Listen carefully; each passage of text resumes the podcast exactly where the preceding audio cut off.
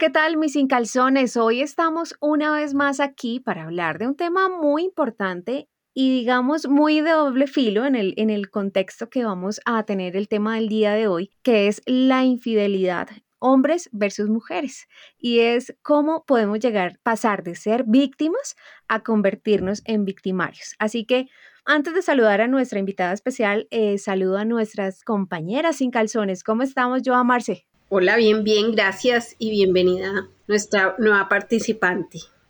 Hola Silvi, hola Marce y a nuestra invitada de hoy. Yo estoy aquí, pero listísima para escuchar este tema que me parece fabuloso. Yo estoy feliz, acá dichosa, aparte me invitan a mí que no me gusta hablar.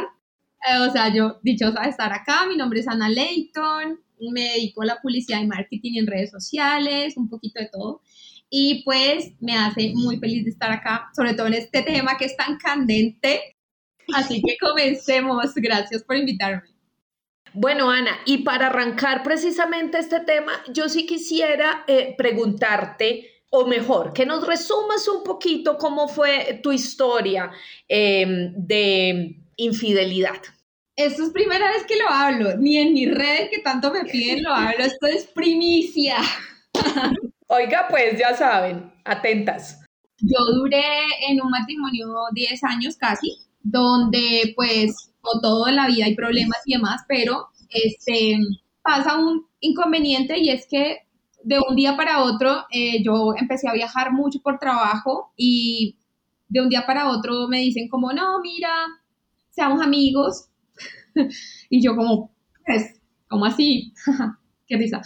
Eh, no, sí, estamos amigos, mira que lo mejor es que estamos como muy tóxicos, tú quieres viajar mucho, yo no, a mí me encanta estar en la casa, no nos estamos entendiendo, seamos amigos. Le digo yo, ven, si hay alguien más, dime, porque para mí enfrentar una persona extra, para mí es más fácil el proceso porque digo, ah, hay alguien más, y digo, es mucho más fácil para mí. Pero no, me dice, no, no hay nadie más, no lo tomes por ese lado, es que no nos entendemos, etcétera. Y yo digo, bueno, déjamelo asimilar porque esto es como que alguien se te muere y un duelo tenaz que es como con un proceso.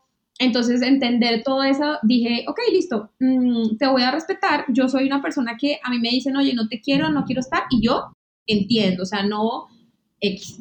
Eh, pasa el tiempo y una, em, una persona me dice, una seguidora me dice como, ve, eh, es que me siento rara contándolo, Dios. una como ve, eh, tu esposo está acá en tal lugar y está con alguien y me hace una videollamada súper nerviosa, me dice, aquí están, míralos. Y, y, yo en la videollamada viendo, digo, voy a colgar, porque entré como en un shock de vergüenza, me sentí súper avergonzada.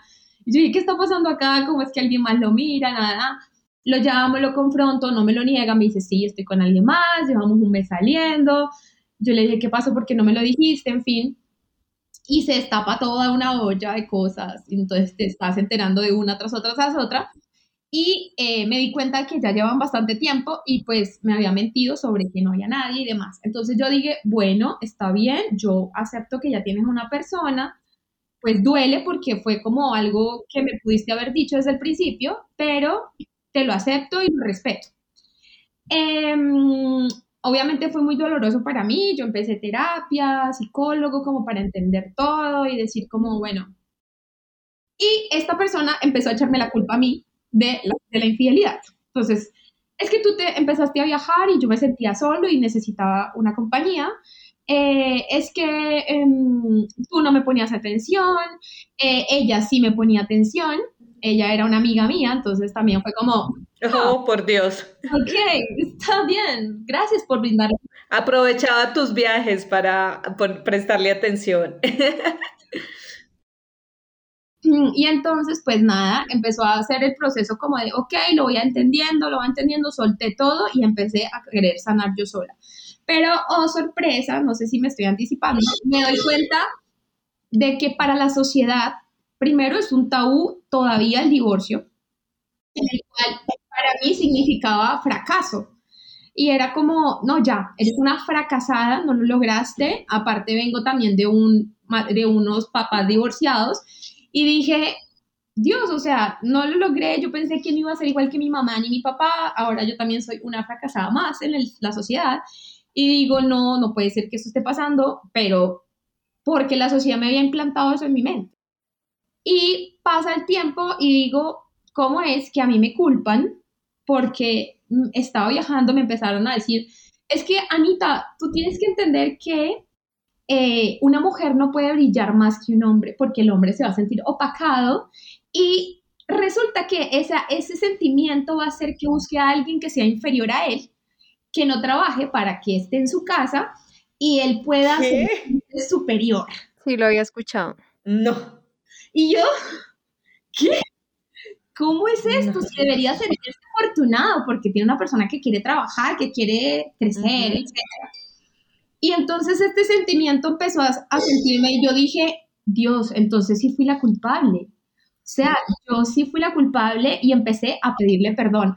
Perdóname, yo volvamos, discúlpame, fue mi error, yo sí debí cuidarte, yo no debí viajar, te entrego todo, te entrego el dinero que tengo, te entrego lo que, por favor, volvamos, tienes razón, yo de mi trabajo casi que renuncio a eso porque yo le cogí tanta rabia en esos meses de a mi trabajo que yo decía, este trabajo es el culpable de que yo me haya divorciado, porque mentalmente me estaban implantando esa idea.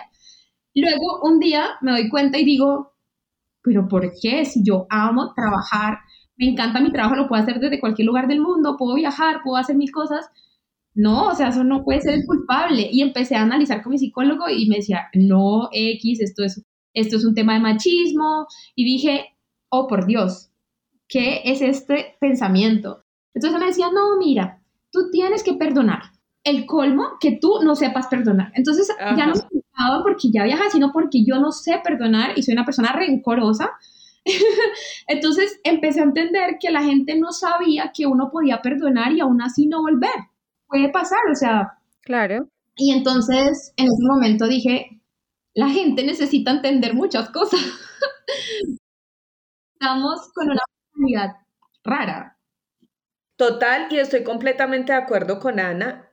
Y aunque, bueno, en mi caso realmente se parece un poquito al de Ana, pero a mí no me decían como lo descuidaste, sino como, eh, lo que pasa es que los hombres son así y los hombres por naturaleza son infieles.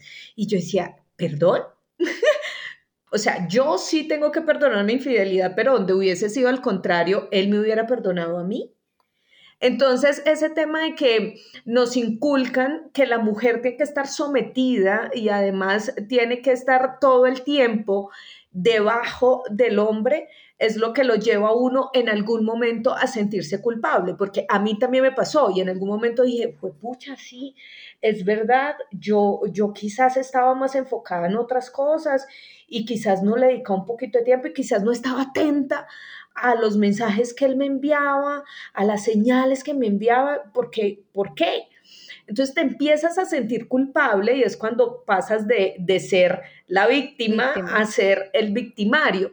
Pero lo más absurdo del mundo fue, fue una vez escuchar a una familiar de, de, él, a la que además aprecio un montón, que me dijo eso, me dijo, mija, hay que perdonar, porque los hombres son así, y los hombres en algún momento van a montar los cachos y eso no está mal visto. Y yo, perdón, no está mal visto. O sea, ¿qué nivel? ¿Qué nivel? En serio, uno no se tiene por qué aguantar esas cosas. Eso no puede pasar. Y cuando alguien es infiel, pues simplemente es porque no quiere estar en esa relación. Además, porque está faltando a la lealtad y al compromiso que tuvieron desde un inicio. Y si no hay compromiso y si no hay lealtad, pues no hay nada. Además, hay algo muy importante y es cuando hay gente que perdona las infidelidades, súper respetable. Yo, yo nunca perdonaría una infidelidad porque soy tan obsesiva que creo que todos los días estaría pensando en eso, o sea, no sería capaz, no tendría una cabeza tranquila pensando en que van a volver a hacer lo mismo. Entonces simplemente preferí hacerme a un lado, sigo esto por su camino y yo me voy por el mío y adiós, ¿sí? Pero además también entendí que yo no fui la culpable, ¿sí? Que quizás hay muchos problemas que no se hablaron, que no se dialogaron, pero aquí el culpable nunca va a ser el que nunca supo nada. Aquí el culpable es el que va y decide entablar una relación con otra persona. Pero fíjense que estos días que yo estuve hablando del tema, esperando que nuestros incalzones nos dieran como una idea, me dicen las relaciones deberían evolucionar. Creo que el error está en las parejas que sin hablarlo empiezan una relación y no dicen qué tan tradicional va a ser. Si van a ser de una relación monógama o van a permitir eh, tener una relación abierta, que es a lo que esa persona me decía creo que el error es, empezar una relación porque los tiempos han cambiado, todo ha evolucionado y esas cosas también las tenemos que hablar desde un principio. Total, pero una cosa es que se hable y otra cosa es que, claro, una relación abierta, pero solo para un lado, ¿sí? O sea, una, una relación abierta, pero solo para el hombre. ¿Y para la mujer qué? Yo creo que depende muchísimo de los acuerdos que uno tenga con la persona. Total. En mi caso, cuando uno se casa por por, no sé, nosotros cristiano, en ese momento era como fidelidad, ta, ta, ta, y yo le decía a mis amigos, yo me casé, yo no me casé para divorciarme, o sea, yo me casé confiada en que era para toda la vida porque era la implantación de idea que tenía desde mi cabeza desde chiquita. Ahorita no me quiero volver a casar ni por el chile. sí. Me levante la mano. Hagamos un team para no volvernos a casar. Ni por el chiras. No sé esas palabras chiras en otro lado es algo malo, así que me pido mil disculpas. Yo creo que, que hay varios momentos, ¿no? Uno es, no se quieren casar porque está recién la separación. Cuando somos pequeñas y queremos ese matrimonio como en los cuentos de hadas. Y tener nuestro príncipe y así hasta el final de nuestros días. La otra es, nuestra sociedad es una sociedad machista. Mm. Entonces, los hombres son criados en esa sociedad por mujeres que han sido violentadas o acostumbradas a que el hombre sea el proveedor y no a una sociedad como la hoy en día en que todas las mujeres, la mayoría somos profesionales, somos independientes y asumimos diferentes retos, retos en la vida. Y nuestra profesión eh, puede ir surgiendo en diferentes campos, así eh, ahí está la brecha de los sueldos o algo, siempre vamos, las mujeres por ser más juiciosas o más dedicadas, siempre vamos a tener un, llegamos a ciertos niveles y a los hombres, como están sido, han sido creados en una sociedad machista, les incomoda de sobremanera que la mujer gane más, que tenga otro ritmo de vida, que tenga una vida social de acuerdo a la profesión que cada uno tenga. Creo que cuando uno quiere a una persona, uno debe ser fiel, porque así tenga tiempo o no tenga tiempo está la convicción del sentimiento. Entonces creo que eso sí es más de respeto, la fidelidad es respeto hacia la otra persona.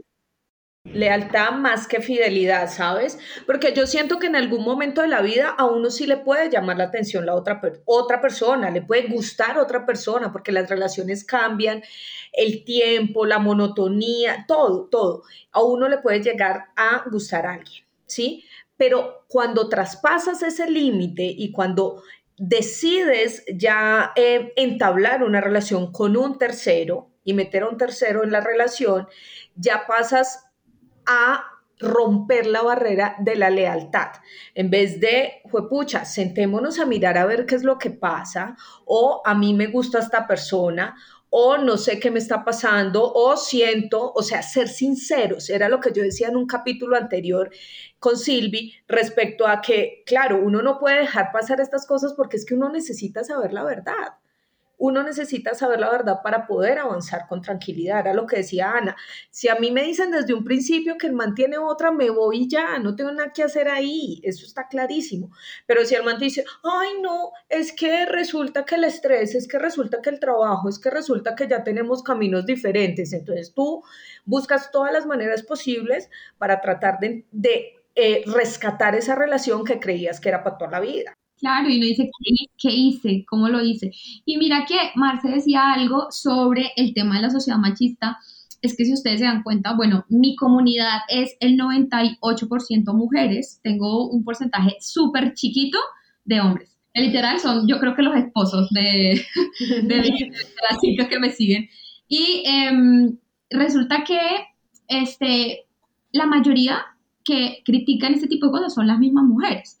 Entonces, se pasa generacionalmente esa ideología y ellas terminan creyéndoselo tanto que son ellas las que buscan martirizarte a ti, hacerte sentir súper mal y culpable de yo necesito que tú, Ana, te quedes en la casa, porque si tú no te quedas en la casa y le pides perdón a este señor que, que está contigo, yo voy a tener que hacer lo mismo que tú estás haciendo, que es siendo libre pero no quiero, yo no quiero salir de acá, yo estoy cómoda, a mí me encanta, pero si tú le demuestras que puedes brillar, que puedes trabajar, que puedes ser independiente, a mí me va a tocar hacer lo mismo y no quiero porque estoy muy cómoda. Y ojo, no estoy diciendo que eso esté mal, pero se sienten, hay mucha, a raíz de mi, de mi separación, que ya va larguito, empezaron a salir personas que estaban muy mal en su matrimonio y que no se atrevían a decirlo y me escribían, Ana, soy la mujer más infeliz del mundo.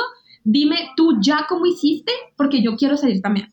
Si tú pudiste, yo también puedo. Y yo era que ahora soy la psicóloga no paga, no profesional de las chicas.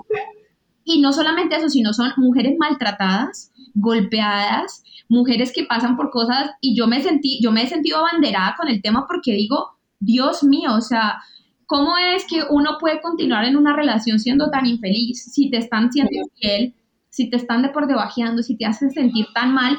No te permita seguir ahí, pero es muy difícil por temas económicos, porque dependemos de la persona, no podemos trabajar, entonces yo les digo, ¿cuál es tu mayor temor? Tu mayor temor es em, que quizás puedas pensar que puedes aguantar hambre, eh, no tener que comer, etcétera. Y digo, Dios mío, o sea, creo que este tema hay que hablarlo porque la gente tiene mucho temor y se aguantan todas las infidelidades posibles. Lo otro es, hay muchas mujeres que no están acostumbradas a trabajar y les es más fácil hacerse la ciega en diferentes relaciones o en la relación que mantengan. Otra, es más fácil uno decir, yo ya no sigo más con un hijo que con tres hijos, ¿no? Y más en esta sociedad en donde los hombres terminan el hogar y se van y la mujer es la que se queda con toda la carga familiar. Entonces, yo creo que hay muchas mujeres que soportan esa infidelidad internamente y haciéndose daño psicológicamente y bajando cada día más su autoestima. Que eso mm. yo creo que para una mujer es como el fusilamiento diario, yo creo. Marce dice que es más fácil, realmente creo que es lo más complejo que optaríamos por hacer, porque si uno ya descubre una infidelidad y decide arrancar y iniciar una nueva vida, creo que es más fácil que la que se queda aguantando, realmente. Claro. Sí, pero eso depende del amor propio de cada una. O sea, yo puedo salir adelante, yo no necesito de alguien, eh, yo miro un emprendimiento, hay mujeres muy inteligentes que tienen el autoestima tan bajo a pesar de ser profesionales, a pesar de tener una, de ser mujeres berracas que pueden sacar sus hijos adelante, pero se quedan ahí aguantando la infidelidad.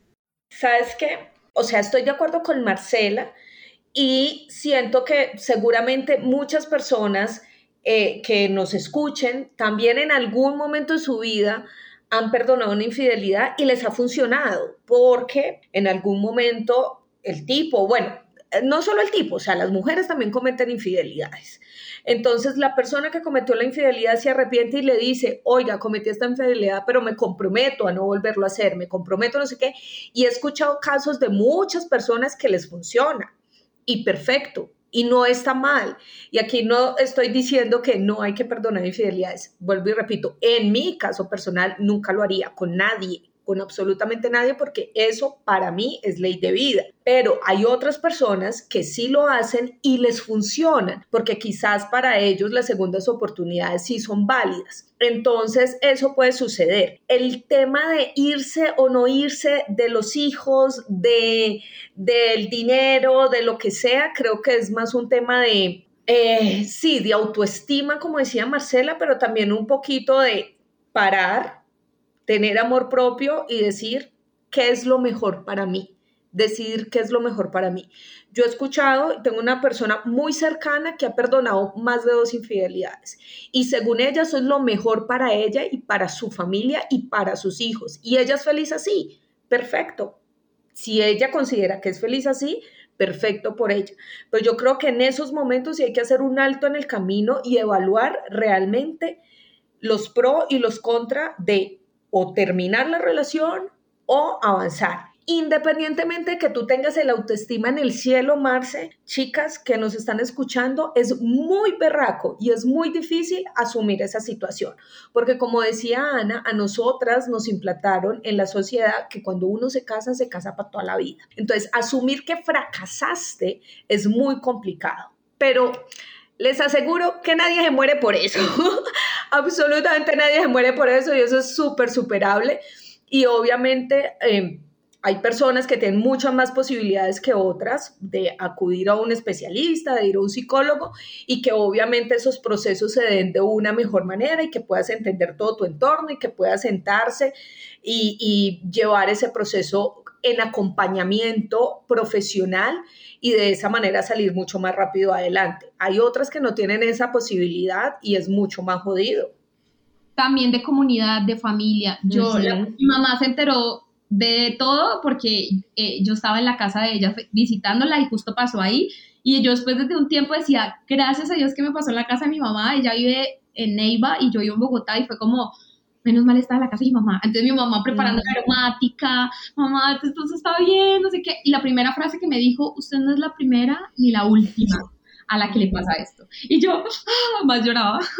Pero era como, estás con tu mamá, todo está bien, ¿no? Eh, vamos a pasar esto juntas, etcétera. Pienso que es muy importante, pero si la familia es la que se te viene en contra, y el tema de la autoestima, Marce, yo lo viví, yo estaba, yo siempre he tenido, siento yo que he tenido muy buena autoestima dentro de lo, ¿sí? Pero eh, en ese momento yo me sentí la mujer más fea de todo el planeta Tierra. Creo que a todas nos pasa. Total, completamente de acuerdo que yo no le podía explicar a la gente cómo me sentía. No, tú estás joven, tú estás linda. La primera frase, tú estás joven, tú estás linda, tú puedes conseguir otro. Pues yo decía, es que no es eso, me siento estúpida, me siento fea, me siento desvalorizada y siento que nadie más me va a voltear a mirar. y, y entonces cuando esta persona, bueno, para retomar el caso, deja a, la, a, mi amiga con la que se metió, la dejé viendo un chipero, bebé, de ahí no iba a salir nada malo, si me está escuchando, nada bueno iba a venir de una infidelidad. Además, sí. Además, a lo que empieza mal termina mal, todos lo sabemos. Y em, está con una nueva pareja que, que, la, pues, que está como en buena relación y toda la cosa, y la gente se entera, y entonces llega a este punto y dicen, ay, ya tiene pareja, pobrecita tú, ¿cómo estás? No sé qué, yo, no, ya estoy súper bien, ya estoy asimilando, no sé qué. Pero entonces empiezan a, a, hacerme sentir mal porque es como, ay, pero es que, es que seguramente tú lo tratabas mal y por eso él ahorita merece ser feliz con otra persona, tú tienes que apartarte y entenderlo. Y obviamente empieza el proceso de, te mereces a alguien feliz, pero estoy segura que llego a presentar a alguien y es, uy, no, pero es que no espero ni tantito para conseguirse a alguien más, Porque así es, no están felices viéndote sola, pero tampoco van a estar felices viéndote con otra persona iniciar después de una infidelidad. Porque la gente quiere es que tú perdones esa infidelidad, vuelvas a tu sitio. Y eh, mi ex suegra me decía como, es que usted es la que tiene que estar en la cocina de su casa. Wow usted tiene que estar en la cocina de su casa y en su casa y allá no permite la entrada de nadie más y que usted descuidó su hogar y es que usted es la que tenía que estar en la casa. Y vean, yo eh, en mi Instagram hago muchas recetas. Ahorita no tanto porque tengo un dedo fracturado, pero en ese momento hacía muchas recetas y la gente me criticaba y me decía, qué pereza verte siempre metida en la cocina. Y me separo y empiezo a viajar. Y ahora me qué pereza verte viajar. Y, qué pereza esa gente. ¿Qué pasó? ¿Cómo dejaste de estar en la cocina? Claro, ahora ya no quiere cocinar, quiere viajar. Y yo digo, ¿qué está pasando con, el, con la sociedad? O sea, nunca están conformes con nada de lo que hacen. Pero eso que dice Sana es consecuencia, obviamente, de todo, de todo el tema de las redes sociales.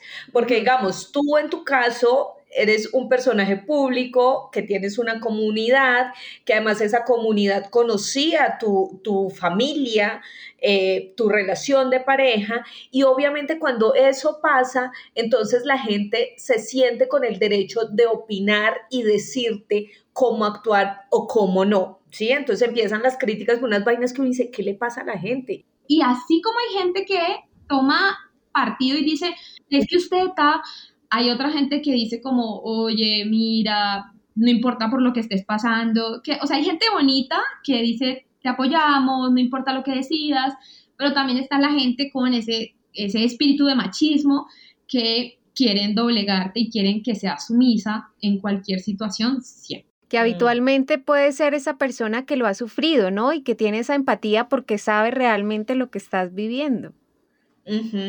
Hoy vi algo, un meme acá, siendo coloquiales, y la relación de Shakira y Piqué ellos son figuras públicas, todo el mundo se metió a opinar, cómo dejan a esta mujer tan guapa a los 50 que, mejor dicho, cualquier niña de 25 quisiera tener ese cuerpo, esa vida, todo. Los que están a favor de ella y los que están a favor de Piqué. Y hoy con la foto fue la muerte. ¿Cómo dejó a Shakira por esa mujer que tiene, o sea, que no está tan, tan bonita como Shakira? Y otro contesta, debe ser que friega mucho en la casa. Es que a mí, ¿sabes qué, Marce? A mí eso también me parece realmente grave y creo que es una, un tema muy jodido dentro de, de, la sociedad y es que uno siempre tiende a criticar a la tercera persona, en este caso, digamos, el caso de Ana o en el caso mío, es como la, la mujer esta que se entrometió. No, señores, o sea, la persona que tenía la relación era la que tenía que respetar esa relación.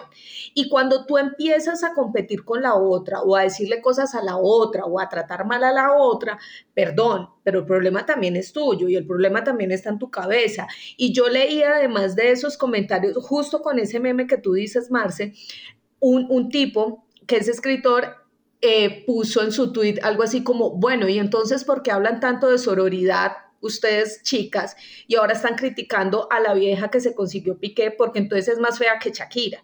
Y digo como, tiene toda la razón, eso no debería pasar. Eso no debería pasar. Al que hay que criticar es al man que decidió meter una tercera persona ahí y que era él el que tenía la relación.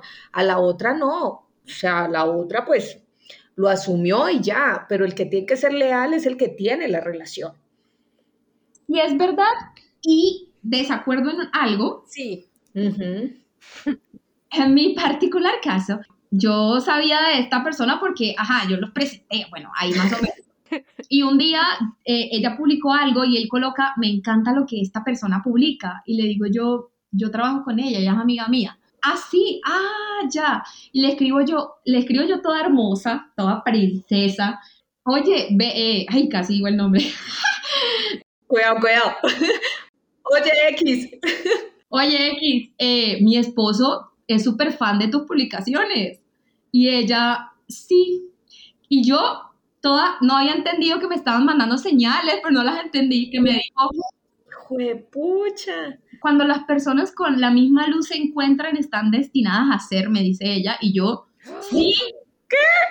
Toda bonita, yo estaba en otra órbita, ¿no? Yo, ay, sí, ¿sabes qué? Sí, qué chévere yo me sentí engañada por ella también, porque yo digo, si una persona se ama con otra persona y dicen, ve, nosotros nos gustamos, yo creo que el orden de las cosas es, Ana, mira, la verdad, tu esposo me está coqueteando, esto llevó a la otra cosa y nos amamos.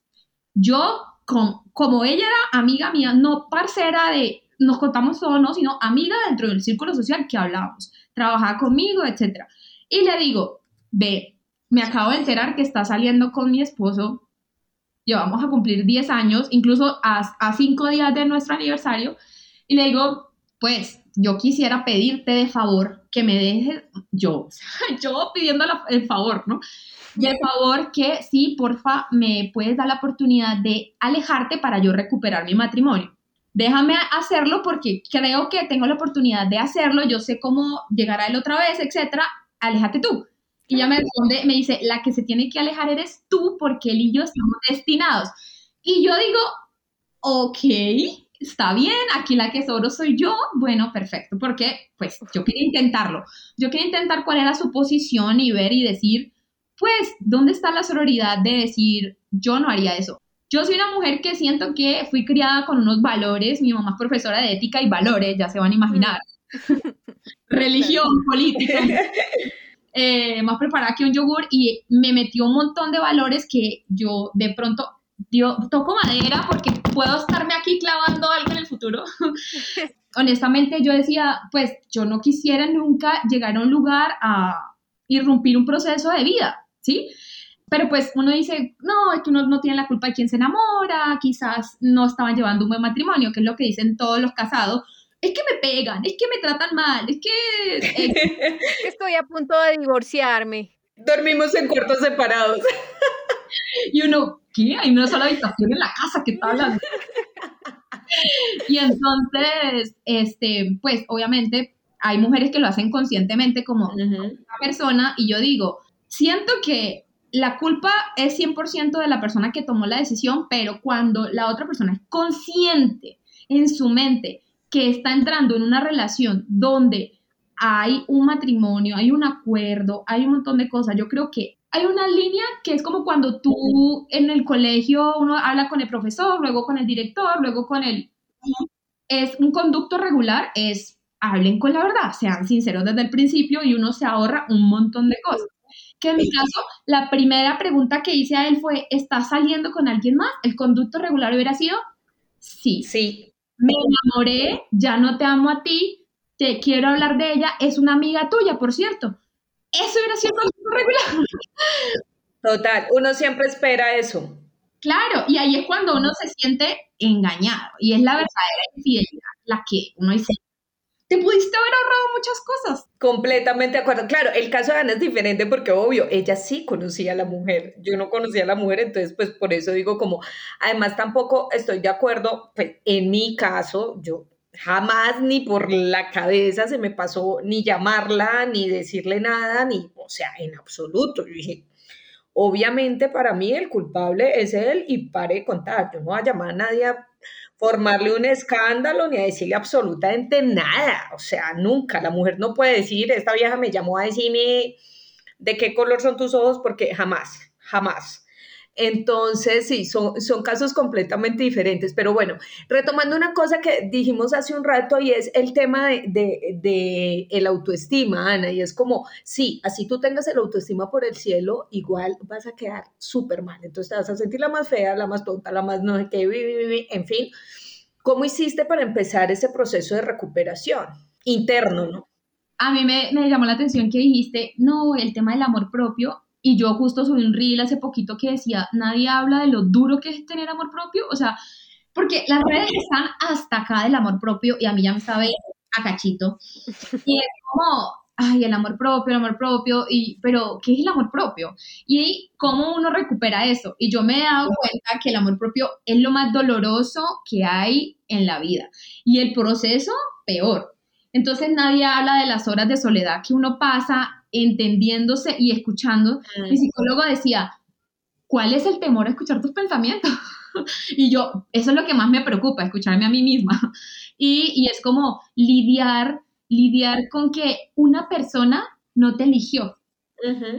Una persona que tú, sabiendo todo lo valiosa que eres, las actitudes, actitudes, habilidades, y que tú dices, oiga, yo soy un buen partido, y la persona te dice, pues no, para mí no, para mí no lo eres. Y es lidiar con el rechazo, con el abandono. Yo tenía eh, un, trauma de abandono de mi papá, entonces era como volver a lidiar con el abandono de otra persona y, y, empezar, y entonces digo, ok, yo necesito conocer mis sentimientos, conocer mis traumas para poder empezar a conocer el amor propio. Y llegué al punto en el que yo empecé a descubrirme a mí misma hasta qué me gustaba comer. ¿Te acuerdas cuando nos hablamos que yo te decía, yo a, ti qué te gusta comer? ¿Tú eres feliz?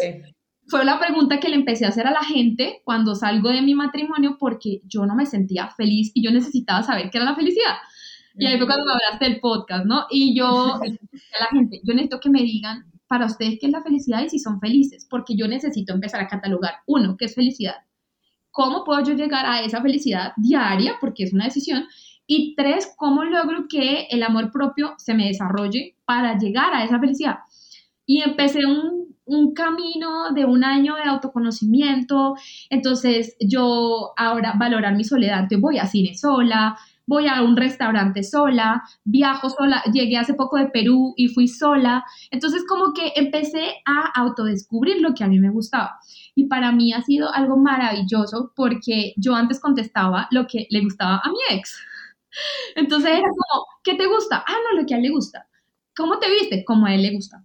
¿Qué, ¿A dónde quieres ir? Lo que él diga. Entonces como que yo estaba con otra persona y con otra perspectiva donde yo no me quería a mí misma porque no me conocía básicamente. Entonces, cuando uno no se conoce, uno, yo tengo una cosa y es que tengo conductas adaptativas, yo me adapto a las personas. Sí. Entonces, esas conductas hacen que eventualmente tú terminas haciendo lo que le gusta a la gente y esas vainas jamás van a hacer que tú crezcas emocionalmente en ningún aspecto. Entonces empiezas a, identificar ese tipo de conductas, los traumas que te han generado porque escoges a las mismas personas con las mismas tendencias y, eh, y por qué uno termina perdonando siempre las infidelidades, porque uno siempre le da la oportunidad. Por ejemplo, yo tenía en mi pensamiento que yo podía perdonar infidelidades porque quería que mis hijos tuvieran su papá a su lado. Entonces uno dice, ay no, yo sí no voy a permitir que mis hijos crezcan sin un papá. No me importa lo que yo tenga que hacer. Pero yo después me dije, ah, no, pero es que él puede ser papá, estando separado de mí. Yo no tengo que estar ahí para poder llegar a la idea de que somos una familia o no, porque el conductual es vivir sobre el mismo techo. Y un amigo me decía, un psicólogo, mm, es preferible papás separados, separados. sanos que papás viviendo en una casa y odiándose, porque los recepcionan un montón. Y me estoy leyendo un libro que, por cierto, de verdad, esto va mucho con el tema. Lo tengo acá porque lo llevo a todos lados, es como una pequeña Biblia. Recomendémoslo. Las mujeres que aman demasiado. Mm, sí. De Robin Norwood. Este libro lo llevo casi a terminar. Es un libro que me ha cambiado a mí la perspectiva y es porque es, es de como que cuando eh, eres una mujer que ama demasiado porque tienes varios traumas y cosas que te han pasado en tu niñez. Y esto conlleva a que elijas un tipo de hombre eh, o un tipo de pareja con el que tú lo quieres suplir ese trauma de chiquita y empiezas a entender, ay, sí soy una mujer que ama demasiado y por eso es que sufro esto, esto, esto, esto, por eso es que yo me aguanto esto, esto, esto y me ha la mente. Es demasiado bueno, me lo recomendó una persona que también pasó por una tusa impresionante y me dijo, ese libro me cambió la vida y ya, me la está cambiando también. Entonces, em, siento que las mujeres estamos eh, supuestamente hechas socialmente para aguantar. Desde el dolor en adelante. Sí. Ustedes aguantan, ustedes son mujeres. Mm. Y entonces ya quieren es que uno se les, se les aguante todo. Y, y ya es como, entonces el hombre puede ser infiel, el hombre tiene que ser proveedor, pero si no, no pasa nada. Pero tú, como mujer, sí, y yo estoy pensando, el día que yo presente a mi pareja, el bullying que va a ser terrible porque obviamente siempre está la conducta de, ay, pero es que ella pudo haber vuelto con... sí, sí, sí, sí. Tú no estuvieras ahí. Y, y, eso para la sociedad nunca lo, nunca lo van a aceptar de que las personas se divorcian todo el tiempo. Y y las infidelidades siempre van a estar. Y el tema también de los acuerdos para mí es muy importante porque a mí me a mí mi pareja después me dijo, "No, yo ya no quiero ningún tipo de acuerdo." Mi expareja me dijo, "Como yo ya no quiero ningún tipo de acuerdo porque ya entendí que es mejor no decir nada para que la otra persona por si tú quieres cambiarla no se enoje." Uy. Pero ese es otro tema. Tenemos que hacer otro podcast porque de aquí definitivamente nos quedamos cortas amigas. Pero sí, no, no, no, esto de las infidelidades realmente es un tema muy heavy porque a uno lo toman por sorpresa, uno se siente muy triste, es muy duro y es una similitud a perder a alguien. O sea, yo cuando me explicaron eso que era como un duelo, no, es que es como si se tuviera muerto alguien. De muerte súbita. Total. Y es como un dolor en el pecho que te presiona, que te duele y que no entiendes cómo hacer para quitarlo. Yo llamé, la primera llamada que yo hice cuando me enteré fue una amiga que se había divorciado y le dije, ven, eh, Paulita, ¿esta vaina cuánto dura? Uy. Yo, por favor, yo necesito saber cuánto dura esto para yo más o menos hacerme una idea de cuánto dura el dolor para ver si lo puedo superar o no. No te preocupes, Ana, que todo es superable. Eso sí, eso sí está escrito. Ella en este punto lo tiene súper claro. Yo me veo ahorita, yo digo, si tan solo yo hubiera podido viajar al paseo, hubiera dicho, Anita, bebé, Tranquila. vas a estar súper bien. Todo va a estar mejor de lo que estamos. Total. Totalmente. Bueno, Ana, pues ha sido un gusto para nosotras haberte tenido acá, súper delicioso este rato y de verdad te extendemos la invitación para que estés con nosotras nuevamente aquí en Calzones y Café. ¿Con qué tema? Tienes mucho tema, mucha tela de dónde cortar, mujer. Estoy hablando con Netflix para que compre ciertas temporadas de mi vida. No disculpas que hablé mucho, pero ajá, yo ya sabe que yo hablo un montón. Yo soy la que más habla, eh, hoy me ganó Ana. Hoy dejamos hablar a Ana por lo siguiente, por todos aquellos seguidores que te escuchan o te ven para que les quede completa la historia. Claro, porque es en exclusiva aquí en Calzones y Café. Excelente. Pues muchas gracias a todas, de verdad. eh, tenemos que continuar, Ana. Realmente tenemos que volver a cuadrar a estar contigo. Muchas gracias. eh, no fuimos larguísimas, pero creo que vale la pena. Este podcast quedó buenísimo. Recuerden que estamos en TikTok, en Instagram como Calzones y Café y seguiremos con Ana seguramente en otro capítulo. Muchas gracias por estar aquí. Gracias a ustedes, lo amé. Bueno, gracias. Chao, chao, gente. Nos escucharemos en otro capítulo. Chao.